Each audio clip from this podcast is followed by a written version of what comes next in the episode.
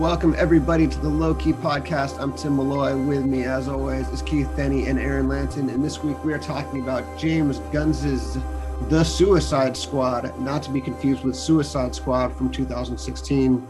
The Suicide Squad is different and special.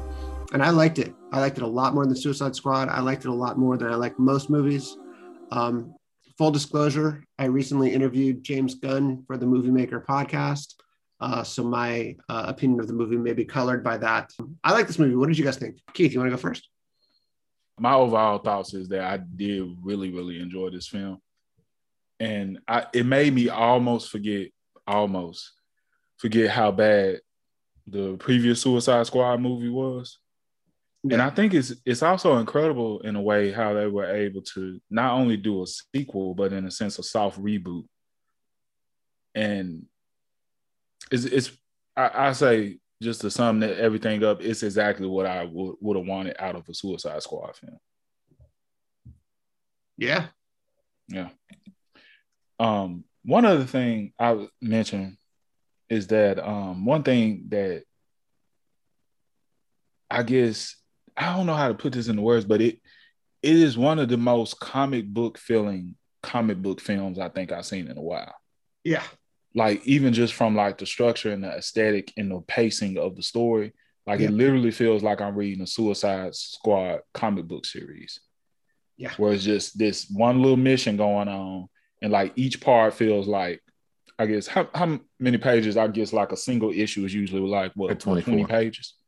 24 pages? Yeah mm-hmm. yeah so each section feels like that that one comic book and then we move on because you know they have these cool little like I don't even know. You wouldn't even call them title cards. I like guess. like transition cards. Yeah, those maybe. little transitions and stuff, and they all feel like their own separate issue, which I thought was awesome.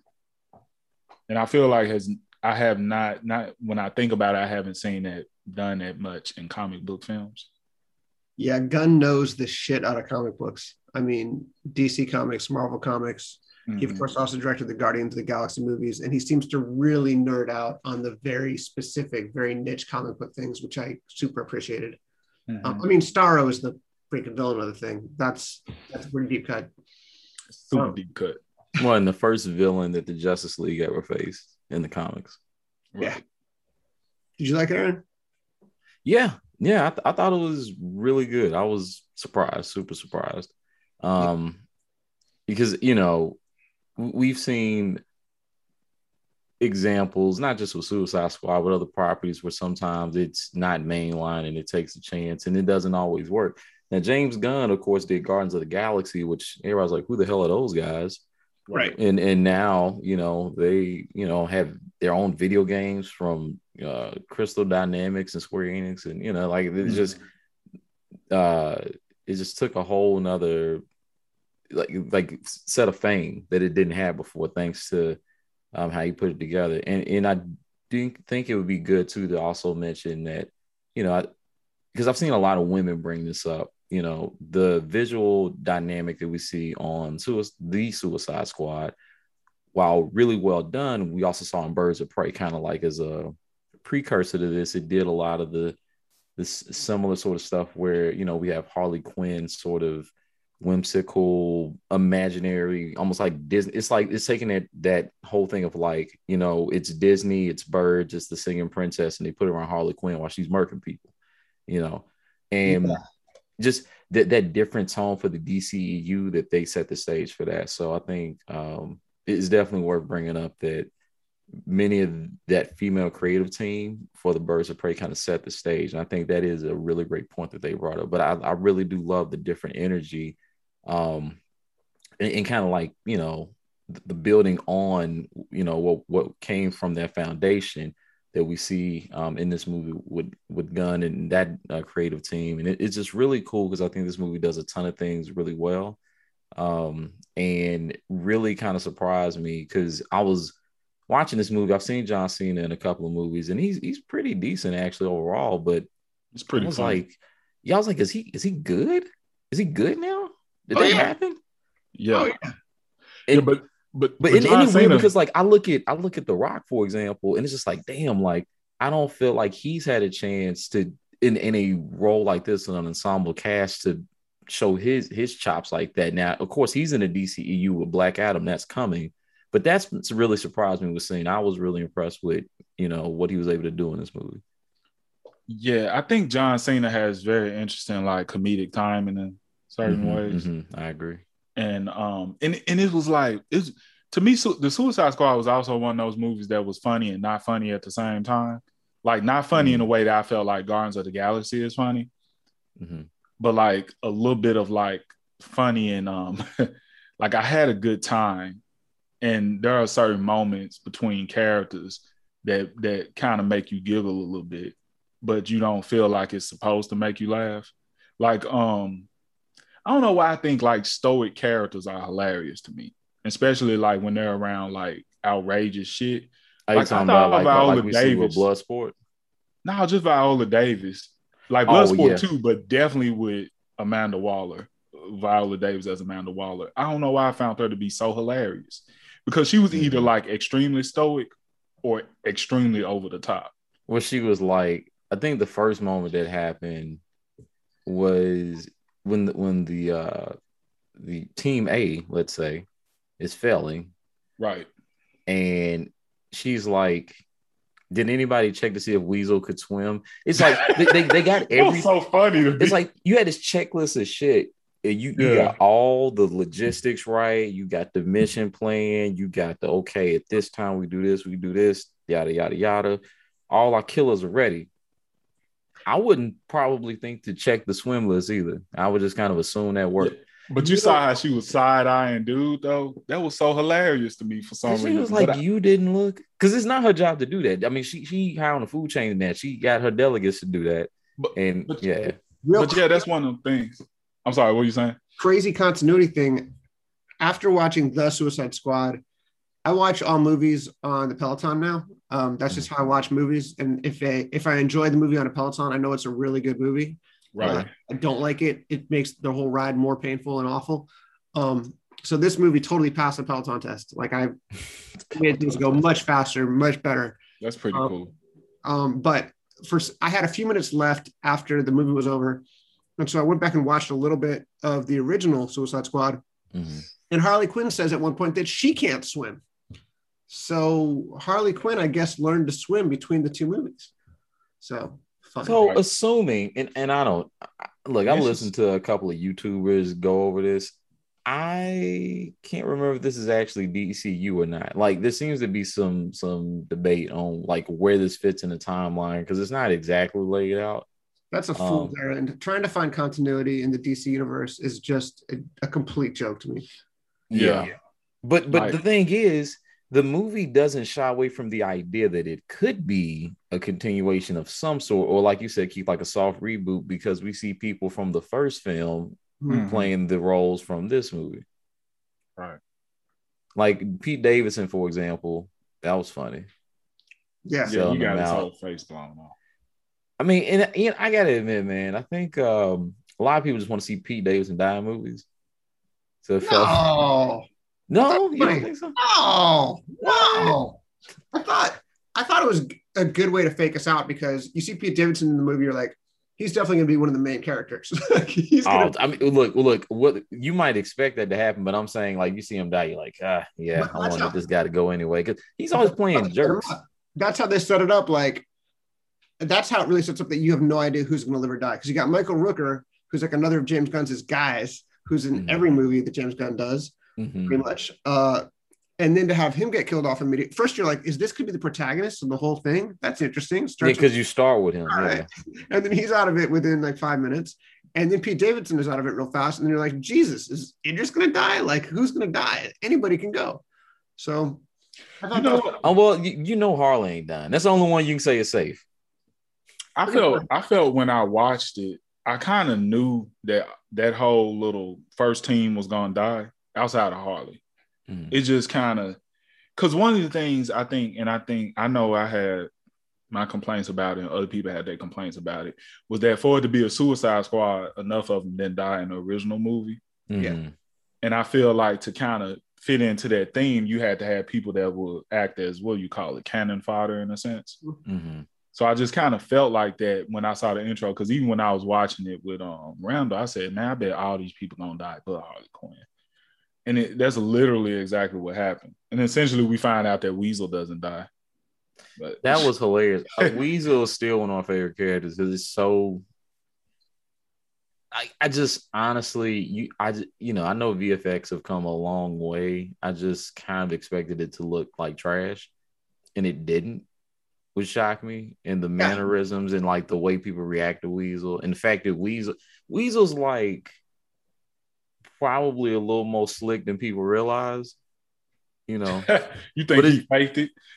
Yeah, like I, I, don't, I don't know what to make of Weasel. I'm, you know, if they make a sequel, like it's just it's just funny, like the opportunity to do more with that character if you wanted to. I mean, you could do the same kind of thing where Weasel just kind of show up and just be up up in the club somewhere. I don't know, but it's just there's a lot of fun, cool things that are done here, and, and I really uh I didn't expect some of them. Like them knocking out Amanda Wall. I'm like, they would never do that shit.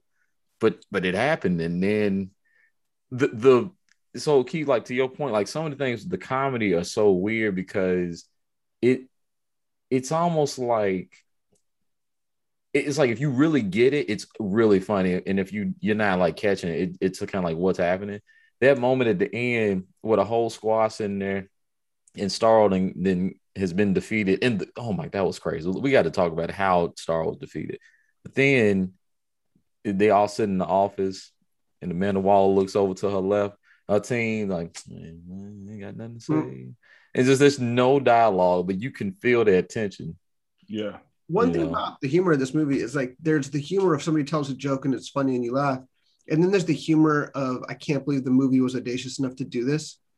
Like mm-hmm. I can't believe the movie's audacious enough to have this person die. I can't believe the movie's audacious enough to have to kill that sweet little bird at the very beginning. Like just the things that they do, the decisions that Gunn will make. I think that's funny because you're like, this is just breaking my expectations in a way that, you know, obviously creates the tension and then the laughter lets it go. And it's a very good laugh every time. It's never, it never really feels like a cheap laugh and the thing is that I love about it too is it feels like because sometimes you get a director who does some stuff, and you know the script does whatever it's doing, and you just you kind of feel like the the cast you know isn't super into it in yeah. one way or another. But yeah. like even like because I don't know if these are like things they're improvising or like in some cases like that are actually written into the script. But like for example, when uh you got uh Cena and, and Elba, you know, they oh my god, was so funny. I'm sorry. I just remember when they went and they murked the whole uh camp of the revolutionaries. Yeah. Oh my god. And, and then he was like, you know, no one likes to show off. And he's like, but if this if it's cool, then like they're fine with it. And then he's like, fuck, you're right. Yeah. Like, just stuff like that. There's this like garish, cartoonish energy to it that's so wild and out of whack it's like in that scene where Storm Reid and Idris Elba are arguing over the watch, the TV watch, and they're both just fucking going for it. They're both just like full fledged screaming at each other. And yeah. you never see that in a movie. It's always like the movie's kind of slow, and then there's one guy who's like overdoing it on the lines, it's like too intense, and then the other actors are at the same level of intensity. Yeah. And this one is just like everybody just go a little bit more intense than is possibly normal to go. And I think this was the best. I thought this was the best Idris Elba movie in years, honestly. I thought he was very, very. Yeah, he was good. He was good. It looked like he enjoyed it, which is cool. Yeah, and like it, he was actually in sync with the movie. He wasn't like too cool for it. He wasn't too passionate for it. Mm-hmm. Sometimes the movie just like doesn't know what to do with his energy. But but you know another thing that I liked about this that I didn't feel in the last one is that these people actually felt dangerous. Mm-hmm. Like these mm-hmm. people, mm-hmm. I would not want to be with these people. And like, and sometimes they like accidentally, well, not even accidentally. It's just like a thing that might look harmless, like the polka dot man. Wrong situation, you getting flayed. Yeah. Right. You know? Yeah, and, and it's and it's kind of like I, I, also like the variety of villains. like you yeah. got some of them that have like that certain level of like villainy to where it's almost evil, mm-hmm. and then mm-hmm. some of them that's almost on the anti-hero level, like mm-hmm. maybe Harley Quinn. Yeah. And and I think I think it balances the team out because one thing too, there was this thing about I I kind of like more of the idea of the Suicide Squad acting more so as villains that's looking after their own self interest Mhm. than being like anti-heroes. You know. Yeah. Now, now the most heroic thing we get, of course, is towards the end when they decide to fight Starro, which for a moment I felt like in the sense could be seen as being out of character, but then I thought about it, that's really them just saying fuck her. You know. Yeah. Yeah. I mean, that's it, That's it, really it, it fits both at the end of the purposes. Yeah. Well, because the thing that, that they that they keep coming back to as characters in this film is it's not like they ever talk about like the code of criminals or something, but the thing that keeps coming up is like you can't kill kids. Yeah, they said that a lot. So like, you know, think about it, like when when Harley has her character moment, and I actually did really think from the perspective of like her growth as a character, or just like getting insights into who Harley is, her killing of the president was actually really interesting. Mhm. Um, but she was like, "Ah, I'll go with it, whatever. But then she was just like, I always told myself if I saw red flags, I just kill them. Like, oh well, that's that's a very Harley uh conclusion, but but yeah, good good choice here. Very good choice here. Right. Um, and then Her, her they- escape scene is one of like cinematically the best things I've seen all year. Like yeah, the blood being replaced with flowers, the color of it all. That is just a beautiful sequence. Yeah, really yeah.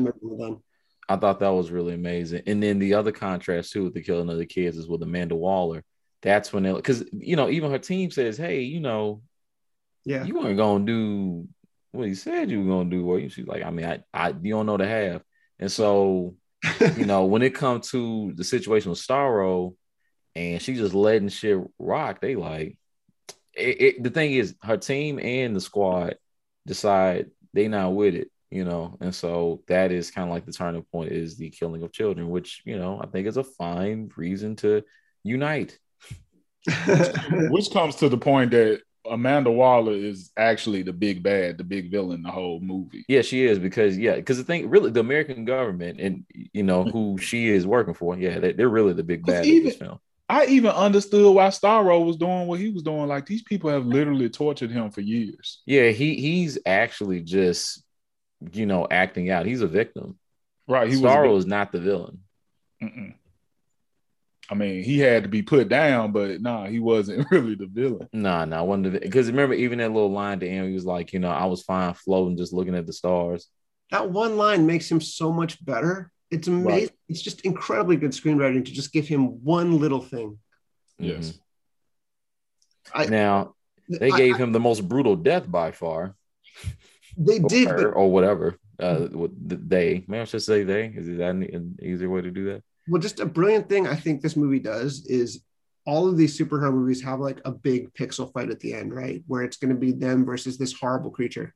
And I think the one that it kills the movie the most is Wonder Woman, where she fights Ares. And Uh-huh. Ares is just this complete CGI monstrosity. And I totally checked out of the movie. I just do not care about Wonder Woman versus this computer generated image. But they're smart enough in this movie to go like, let's make the character like kind of comedic and kind of grotesque. So it isn't trying to just wow you with how awe-inspiring and terrible he is. It's also just very watchable. It's just very compelling to see like how disgusting is this going to go, and that goes right to what you said about his death. His death is the most disgusting villain death, and the worst death I can pretty much imagine. Well, it, but the thing, it, it was weird. I was having a bunch of emotions at once. The first one was, is is this happening? Because like when she stabbed him in the eye, I was like, well, I don't think that's enough. And then I saw the rats coming in. I was like, hmm. Oh yeah. And then I was like, well, that's pretty cool. And then I was like, and that's really sad. Damn, he getting messed up.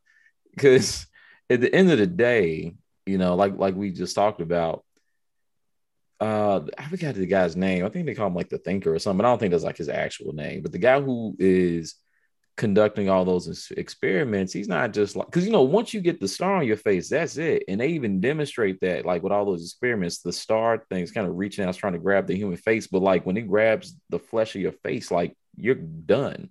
yeah, And so the American government is not just conducting things with that space monster, just about putting on your head, you know. And, and one woman said she'd been tortured for, for three decades like that. But then they also had people who could stay alive with the star on their face after they had been disemboweled and all Yeah. kind of other shit. And they mentioned political dissidents and journalists and all this other stuff. And the movie isn't specifically focused on this, but kind of like the callousness of, of the government to do things this way, not just simply to torture people this way, but then to to use so-called the people who are throwaway people, like the Suicide Squad, to go and cover up their mess. Use you know people who whose lives they don't value. Although I mean, how much do they value the lives of the people who are not criminals and they have to go out and do these crazy things? There's kind of an Iran Contra thing going on. I mean, yeah, yeah, they definitely. Wow, yeah, I guess directly, yeah, it kind of is. And that that famously involves space aliens coming to Earth and uh, the Reagan administration with Oliver North propping up the space aliens and the space oh, regime. Um, no, but, but it had it didn't feel crazy. It wasn't like here's my diabolical, insane scheme to blow up the Hoover Dam and it'll flood mm. Nevada and create better real estate or something. It was like it, it, had some basis in reality, but then it also had the ridiculous, garish, insane star because it keeps the movie fun. Yeah, and it's weird because like the movie, you could literally take out Starro, and a lot of it still works pretty well. Yeah, you know, now you probably need some like other little conspiracy. Like if you took a smaller conspiracy that didn't have some space bombs, I think a lot of movies still works really well. And I think that's one of the cool things about the way it's structured that, you know, Keith, you talked about. It's broken up into all these different chapters, essentially. And I mean, I remember being an hour into the movie and I had to pause for some reason. I was like, I'm an hour in, and it feels like I just finished a whole season of a fucking show. Yeah. It was just yeah, churning through so much shit, but in, in a really good pace though. Yeah, it's because of that comic book structure that I was talking about earlier. It makes you feel that way. Yeah, like like like they literally like a like a you know ABC thing real quick, mm-hmm. and you know it in their cliffhangers in the middle of it. Like it's it's really interesting, especially when they show you a mm-hmm. thing and then you go backward, similar to what we saw in Birds of Prey. Um, mm-hmm. kind of that non-linear storytelling. Um, I, I think it, it, really works for the tone of these films.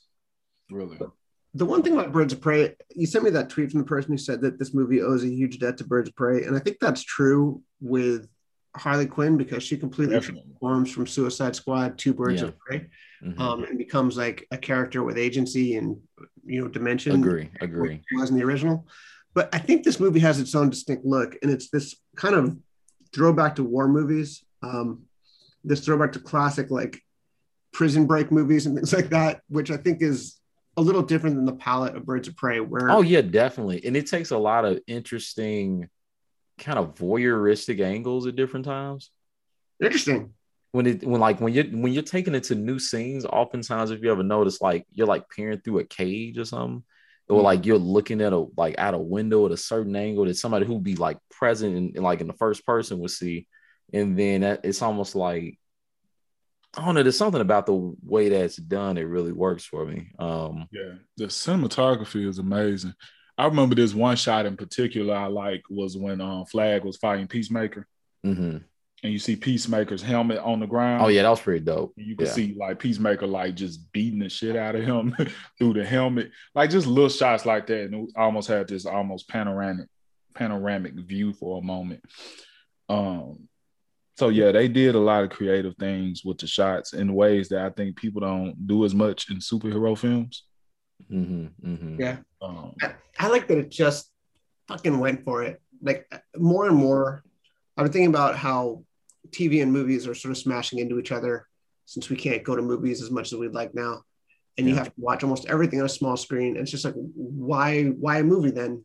Why not just do everything as a Game of Thrones style series? And I just feel that movies more than TV shows, which have to kind of stretch things out and kind of have to do things over an arc over a season, can just go balls to the wall insane. And this movie goes so insane and goes big every opportunity it gets. It that never really does anything the simple way. It always has a new take. It always has like a different twist on whatever you're expecting it to do. And has just so much more energy and care put into it. I felt like, like I, I just felt like I saw somebody call this a corporate product or something and I'm just like, if yeah, it's made by Warner Brothers, but there's so much heart in this movie, and there's so much effort in this movie, and there's so much effort to make it look so easy and make it so fun and easy to watch, mm-hmm. and I just appreciated that. I just appreciated how how much spectacle there was. It's just really audacious, um, both in in content and style.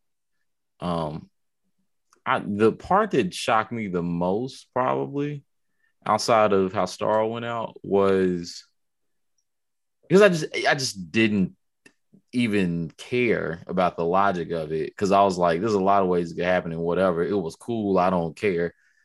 Uh, when Bloodsport ends up in front of Peacemaker by going down what four or five flights of a tower, just do doosh, do doosh, do doosh, doosh, and he just hits right in front of him, and I'm like, I don't even care. It don't even matter. It don't even matter. Like, okay, the suit, da, da, da. I'm just I'm here for what's happening, the moment, you know, of you know, because now, now they got to they got to do a western shot off now. Like this this yeah. is happening, you know, like and no words had to be spoken, and they set up, you know, early on, and I knew it was gonna come one way or another, but they set up, you know, I shoot center. He's like, oh, I shoot more center. And then he's and then he's like, how'd you do that? He's like, smaller bullet. And I was like, yep. Yep. It's not like they came out of nowhere. Like they they completely brought that up and, and the way it was sequenced really made sense. And I actually honestly was shocked at how much they kind of get you to to be in a Randall Flag, Mm-hmm. You know, like as a as a character um who's upholding, you know, kind of something higher than the American ideal or or in this case, you know, just there's loyalty to country, but then it's like also the truth matters. Right. You know, and, and I thought I thought it was it was the right move to allow him to die. Right. Yeah, he sucked in the last film. I don't. Yeah, yeah, I agree. But but, but the characterizations are a lot better in this. A um, ton better. Um, and it, you know another thing, I, I might be thinking too hard when I was thinking this, but it's it's also something to be said about how like a lot of these villains are not not saying that they're not bad guys. They bad guys. But I feel like eventually, essentially at one point in time, most of them had good intentions. Mm-hmm. Like if there was a choice between being a villain and a hero, depending on like the cards that were dealt, they would have probably chose to be a hero. The only reason why that, I, I know this was I, I don't I might be thinking into this too much, but when like Polka Dot Man had like used his polka dots, which sent, come out to be very effective against Starro, mm-hmm. and he was like, he was like, yeah, he hit him, and he was like, I'm a fucking superhero. Starro just like smashes him, and they're just looking like, oh shit, oh my god. It made me think like, damn, why would a, a character that's a villain, why would he just scream out like I'm a, a hero? Yeah. And I think that's like one of those things of where like doing it's something about being able to do something that has a purpose to it that I think that if they were given the chance and the opportunity, that they would have taken it in some type of way or form, you know? Yeah. maybe, maybe even if it was earlier on before, you know, that villainy started, you know? You're um, talking about a really cool version of characterization, like that, that takes some more introspection. I just want to get to the silly part that I forgot to mention earlier, too the mom jokes are great. Yeah, everybody has a good. Uh, uh, the way that, that that comes together for Polka Dot Man is great, where his mom wanted to raise the kids to be superheroes. But the other one that's absolutely awesome, first having Ratcatcher 2 is so ridiculous because like there's all these comic books, like especially in Iron Man, where somebody will put down the costume or die or something, and then like their brother picks it up or some their business associate picks it up, and you're just like, this is so dumb. Like, why are you doing a second and third version of this like very okay character? And Ratcatcher 2 is like the perfect example of that. Like, you control rats, okay. But then the way they justify that and bring it together with her dad mentoring her and telling her that flashback scene of if the rat has a purpose, the most humble of all creatures, then we all have a purpose. Right to drop that at the climax as the rats basically save the world is so awesome and such good writing. And the thing that's so great about that too, like the the rats, just the rats, period. It's so predictable that Idris is gonna end up. Well, um, uh, Bloodsport is gonna end up being friends with, with the the rat's name that's escaping me right now. Um, the fact that this rat has name is great too. It, what is it? Sebastian. Sebastian. Yeah, I think that's what it was. Oh, okay. Well, all right. I'll just yeah, I'll, I'll rock it. Whatever. I can't remember. Let's say Sebastian. So Sebastian spends the whole movie trying to get this man to love him, and finally, the last shot we get is Bloodsport saying, like, because the thing I just love that he just commits to like the awkwardness of like the entire time. Then he explains the reason why. But by the time you get to that last shot, it just feels like a lesser actor would have just kind of phoned in that moment. But he just that that progression, because I look, I'm not a rap person either, so that's exactly how I would be. Um, and the fact that they close with that relationship between Sebastian and Bloodsport is just so stupid, but but so fitting, you know. Because you you do end up kind of caring, like, I mean, is, is he gonna pet him finally? Is this gonna happen? and he's like, Well, I mean, you did kind of save the world. I mean, all right. Like smart dumb is my favorite type of humor, and this movie is just very good at smart dumb. Yeah, especially like King Shark. That man uh-huh. said, "New dumb friends," and then them folks got to hold of his ass, and he was like, "Oh no, I've made a mistake." he tried to he tried to eat Ratcatcher at one point. Oh yeah, yeah, yeah. Until they stopped him. Ratcatcher was like, "I know how to handle this. You want to be friends?" He's like, "Well, really." But then again, somebody that's friends with rats. I had a I had a thing. I don't know why I found that woman to be so attractive. Like I know she got to be fine in real life. Like, I, and I know I ain't the only person that felt this way.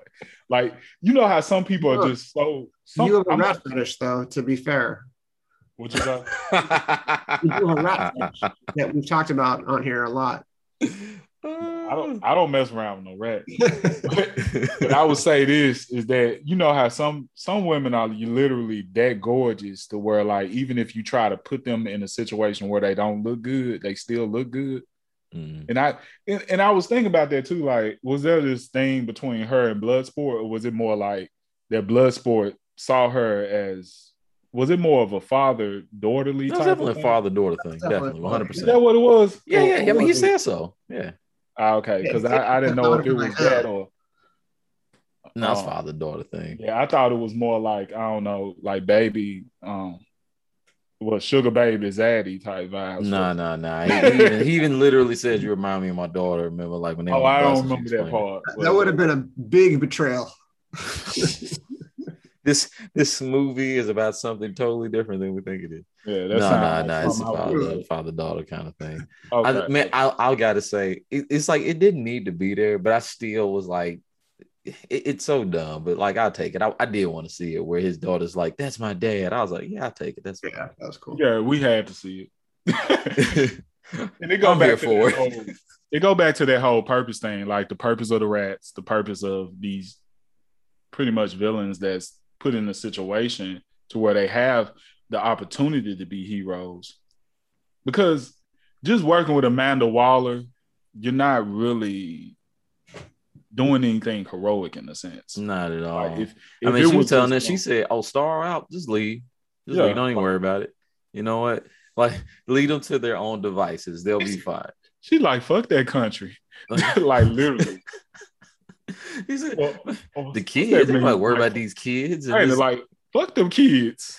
Like they can go. So thank goodness some people had a heart still.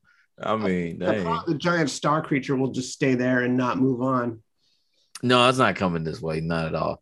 Like COVID attitude. No, he said he said this city is mine. So maybe he was just yeah. with that. So that man was just upset, and I, you know, I mean, it's it's just really weird that the this movie, for some reason in particular, really made me think about something I hadn't in a while, and in in a different way. Because we kind of joked about this um, before with uh, the Last Mercenary when we talked about it on, on the previous episode.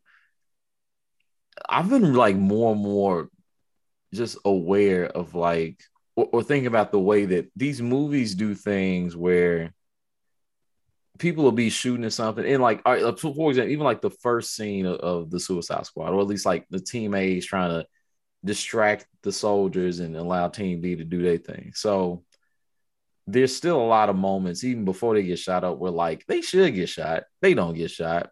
And you know the movie's allowing you to have fun with the moment and that's what you're there for but there's something about like now like i'm just i almost feel like there's a breaking of the fourth wall every time a situation happens where somebody should be getting shot, but they're not. you know. The plot armor. Yeah, like there's something about plot armor now that feels like breaking the fourth wall to me. And it's something about the way James Gunn did it here that like really it almost feels like there's always a wink to everything going on. Yeah, well, because Pete Davidson should have had plot armor just by virtue of being Pete Davidson. Yeah, probably. Yeah, you would think. Mm. Wasn't that Nathan Fillion on there too on the beach? Yes, that's another mm-hmm. one. Yeah. Definitely shouldn't have died in the first minutes of the movie. His powers were so motherfucking whack. Like I do not remember this guy. They, and then when he was slapping people with his hands, what he makes his arms and stuff detached, and then he's like the detached kid, because they were like, "What does TDK mean?" He's like, "It's my name. It doesn't mean anything." And, and then, then they were like, "The detached kid." and uh, what's the name? What Harley Quinn looked at Flag and was like, "What the fuck?" and, and even like, oh yeah, he shows you. even like Captain Boomerang, I'm like, yeah. I, now he was somebody I thought would last a little bit longer. I'm just felt- laughing. The re- it's funny because Mongal is like, I got it, I got it, and just kills Boomerang too, and he's like, eh, he's kind of shrugs like, eh, nothing I can do about this one. Yeah, that's fine. Like he knew he was gonna go. I um, it made me think about like, I've only really recently read a Suicide Squad series, and Captain Boomerang dies in it. But the way he dies was like way more awesome because he dies um by Zod. Like oh, he gets okay. obliterated with the with the eye beams. Mm-hmm. And I'm like, oh, that shit's so awesome. I, just I mean, he went idea. out with a flaming helicopter. That's not bad. How bizarre though? I mean, and then, and then, that's cooler. I'm just saying, like, it wasn't obliterated. He, after he obliterated him, the, the issue just ends with him saying Kneel. And I was like, oh, oh shit. so it's like, and then it's like next issue, Suicide Squad versus General Zod. I was like, oh shit, this is about to be crunk. I'm sure we're not gonna get that in you know live action. I, who knows, right? I mean, look, Zod's dead, right? Okay. I mean, well, we're also getting a Batman that's not, you know, Ben Affleck. I look, I don't know what's gonna happen. Sure. They might even just go full um inf- in Infinite Crisis on us, you know, at it some point. Not care at all. I mean, that Flash movie, I think, will bring things together.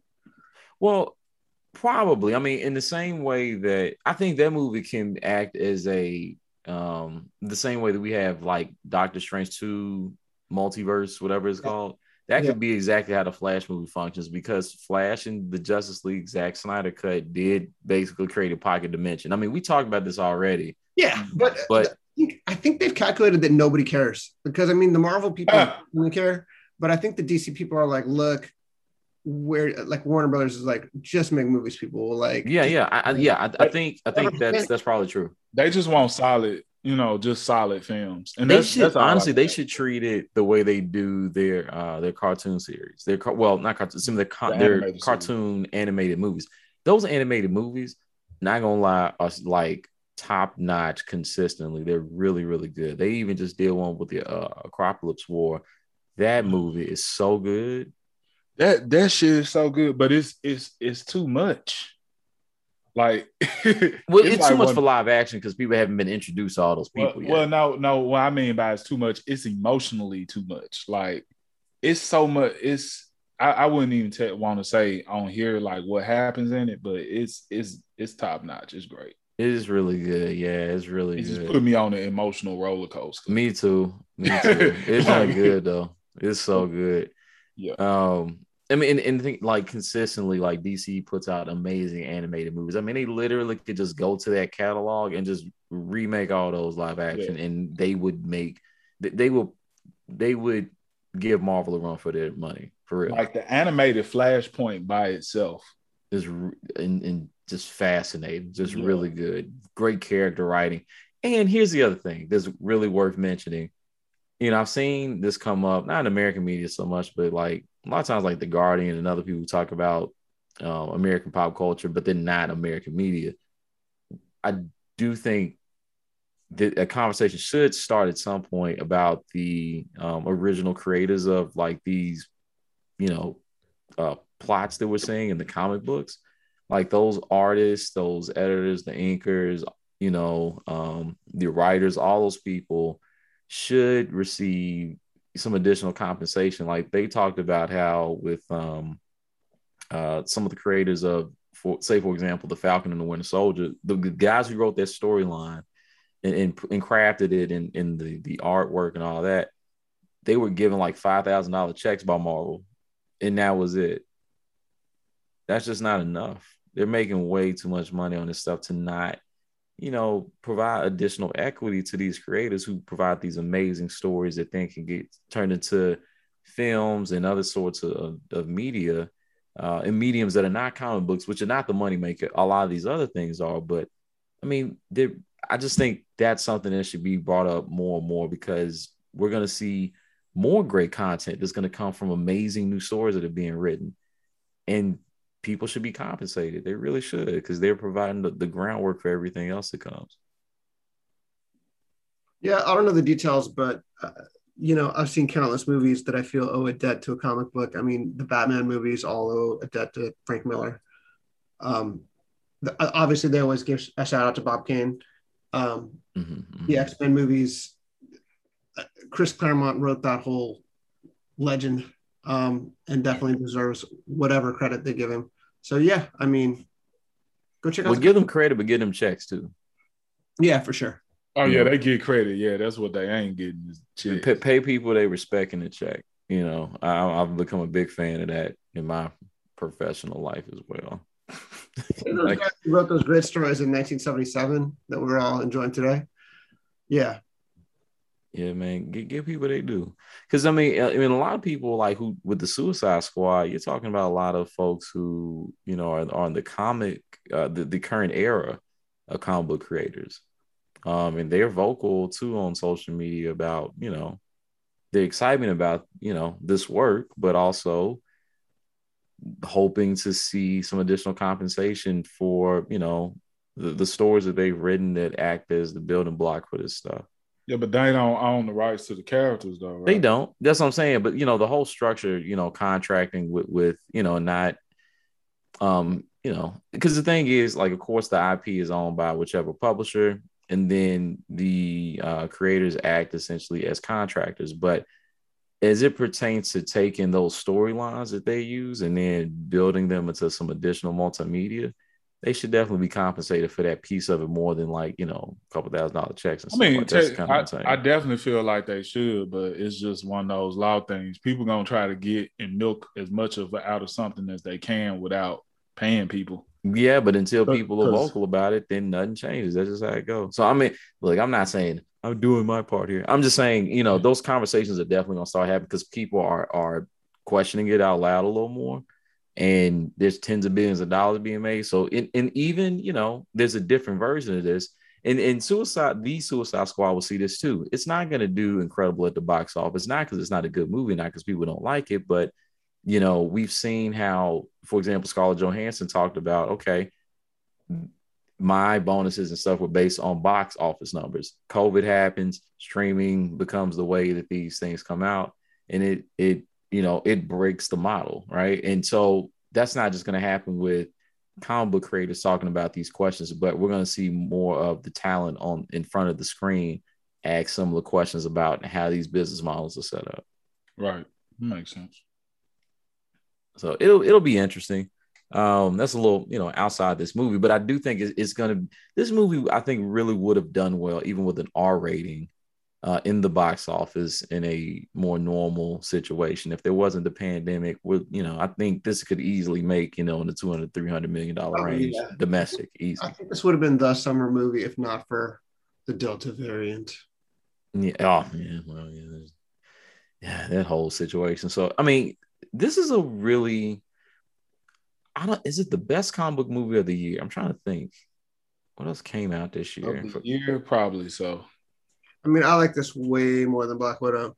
Yeah, me too. Mm-hmm. Yeah, it's better than Black Widow. Yeah. Um. Black. Yeah, it's definitely it's the best one. About Black Widow, Black Widow had a potential to be a whole lot better than what it is, and I think part of it is like, I I don't know why I feel like this movie Black Widow. Not to get too off subject, but it would definitely would have been a better movie if it focused more on her background. Like, I didn't. if it was just more of a prequel, I think it would have been better and more interesting. Yeah, it felt like uh, I forget what critics said this, but it felt like kind of a gateway between the Marvel past and the Marvel future, and like they were just trying to set up spoilers. They're trying to set up Florence Pugh's um, taking over. Yeah, and also kind of trying to tie up loose ends with the past. And it just didn't feel like there was enough movie there for me. I did like her though. I did like her. Oh, she's great. Yeah, She- but- she's great in it. yeah. I get. I I feel like ScarJo has many reasons to be unhappy with that movie Yeah, definitely. because it's like it's it's like barely her movie. right. Yeah, yeah, and I, I mean, it's not as bad as He Man or, or excuse me, Masters of the Universe when it comes to that. Not like not totally getting what you're expecting, but um, yeah, I mean, definitely uh, that has has had issues in, in, in spades and in, in a couple of different ways. Um, I don't know, but so I mean, there's so much that's coming up. I think the next for for the DCEU, I'm thinking like I don't well for comic book movies in general, there's a lot coming up. I don't know about for DC, DCEU. I mean, they have Batman coming up with Robert Pattinson playing the the the, uh, the role of of Bruce. Yeah. Uh, I don't know what comes for them. Oh, Black Adam. That's that's the other one. They're gonna have Batgirl. They're gonna have. Flash. There's a but there's a Batgirl movie coming. Oh yeah, man. Cassandra Cain. No, that's Batwoman. Yeah, it's Batwoman.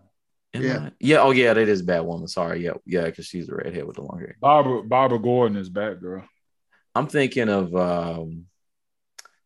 Ah, shoot. Yeah, Barbara. Go- but isn't there another one though?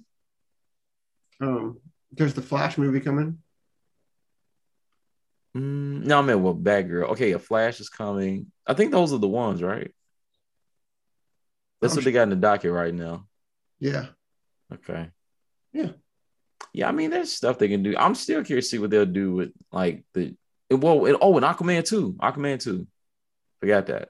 I feel like that came out already because I didn't see Aquaman one, and so they've already blurred together for me. Yeah. I'll see it someday. Yeah, I, I think that's gonna be a good one because the first one's pretty good.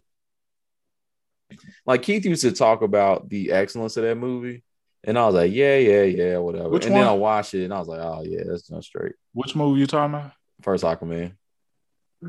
I mean, yeah, it's cool. Yeah, yeah, I like it. Like it's I, I mean, it's not the greatest thing ever, but I feel like if I saw that shit as a kid, I'd be like, this is fucking awesome. Like, I mean, there are parts of that movie that are really good. Yeah, like it's it's parts of it that's good. It's a lot of it that's stupid, but Mhm, mhm. considering it being Aquaman, and considering that, like I was thinking about myself, how do you make an Aquaman movie? The same Mhm. way as that, I always felt that about Thor. Like, how do you make a Thor movie and and make it work? You know? Well, in in that next movie, if it's doing the stuff that they're saying it could be doing, I'm so excited, man. Because like the the comic book um, stuff, the rumors that have come out about the God Butcher, dude, that series came out. I want to say like 20. It's a Jason Aaron run. I think like in 2014, like 2013 to 2015, something like that. Uh-huh. I bought that religiously. Like I would walk to the comic book store, like in New York. It was like I, I worked off 8th and 34th, then I'd walk all the way like 5th, 5th Avenue, all the way over to that comic book store. And I was like, is that Jason Aaron here? Because I'm here to buy it. That thing was so amazing. Really? It's called. What's the name of the series? Uh the God Butcher. Okay, because I don't read enough Thor, so Thor- I might just check that out. man that oh, it's fantastic and the art is so good like if they can do that justice that will be one of the best mcu movies that's ever happened. Like because the plot's ridiculous like and it really does like the whole thing with with thor not wanting to accept his godhood or his status really at this point he is just basically you know odin's son. And what that means and his his refusal to kind of accept that that title if they do that right based on how that worked man it- oh so ridiculously awesome i love lo- i think that's one of my favorite comic book series of like the last decade well that particular run i should say dope. So we, we've been talking about this for a little over an hour. We should Ye- probably shut it down. Yeah, yeah, Uh, I was gonna mention that. So, um, hey, we appreciate y'all if y'all made it this far. Y'all are, are nerds if you got this far. Um, but we appreciate it. And and since y'all are nerds, y'all know nerds. Let nerds know that we handle stuff like this in the low key podcast this way in depth. Um, also like, share, subscribe. Please review uh, five stars if you're feeling like you're in a good mood and, and be If you're entertained. feeling if you're feeling nasty. uh, Keith, let people know where they can find us on the social. Uh, you can find us on Instagram at the Low Key Pod. Yes, sir. And Tim, anything um, to plug outside of the fantastic James Gunn interview on the Movie Maker feed? No, that's perfect. Thank yeah, you. yeah. Movie Maker a podcast just had James Gunn uh, last week. Fantastic interview. He was really candid and about all sorts of stuff, even the stuff you definitely want to know about with Guardians.